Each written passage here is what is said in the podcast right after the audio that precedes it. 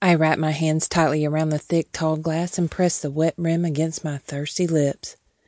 The heavy noise in the packed nightclub thickens the air above us as the DJ blasts the blasting music through the speakers, coating the club with its relentless pounding beats.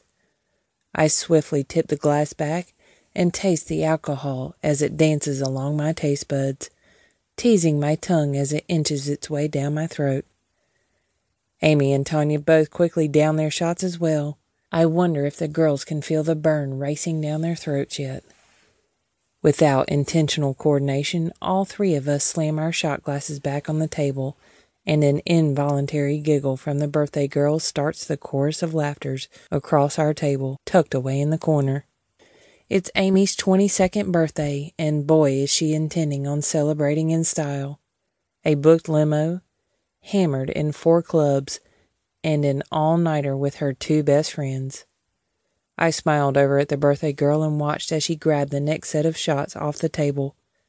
She was certainly dressed for a night out, and the male attention was pouring into the redhead's knickers. The next round of shots stings as it coats my throat with a cinnamon burn. I remind myself, drink too quickly and this is what happens. Of course, the other girls watch me make an utter fool of myself before they drink theirs.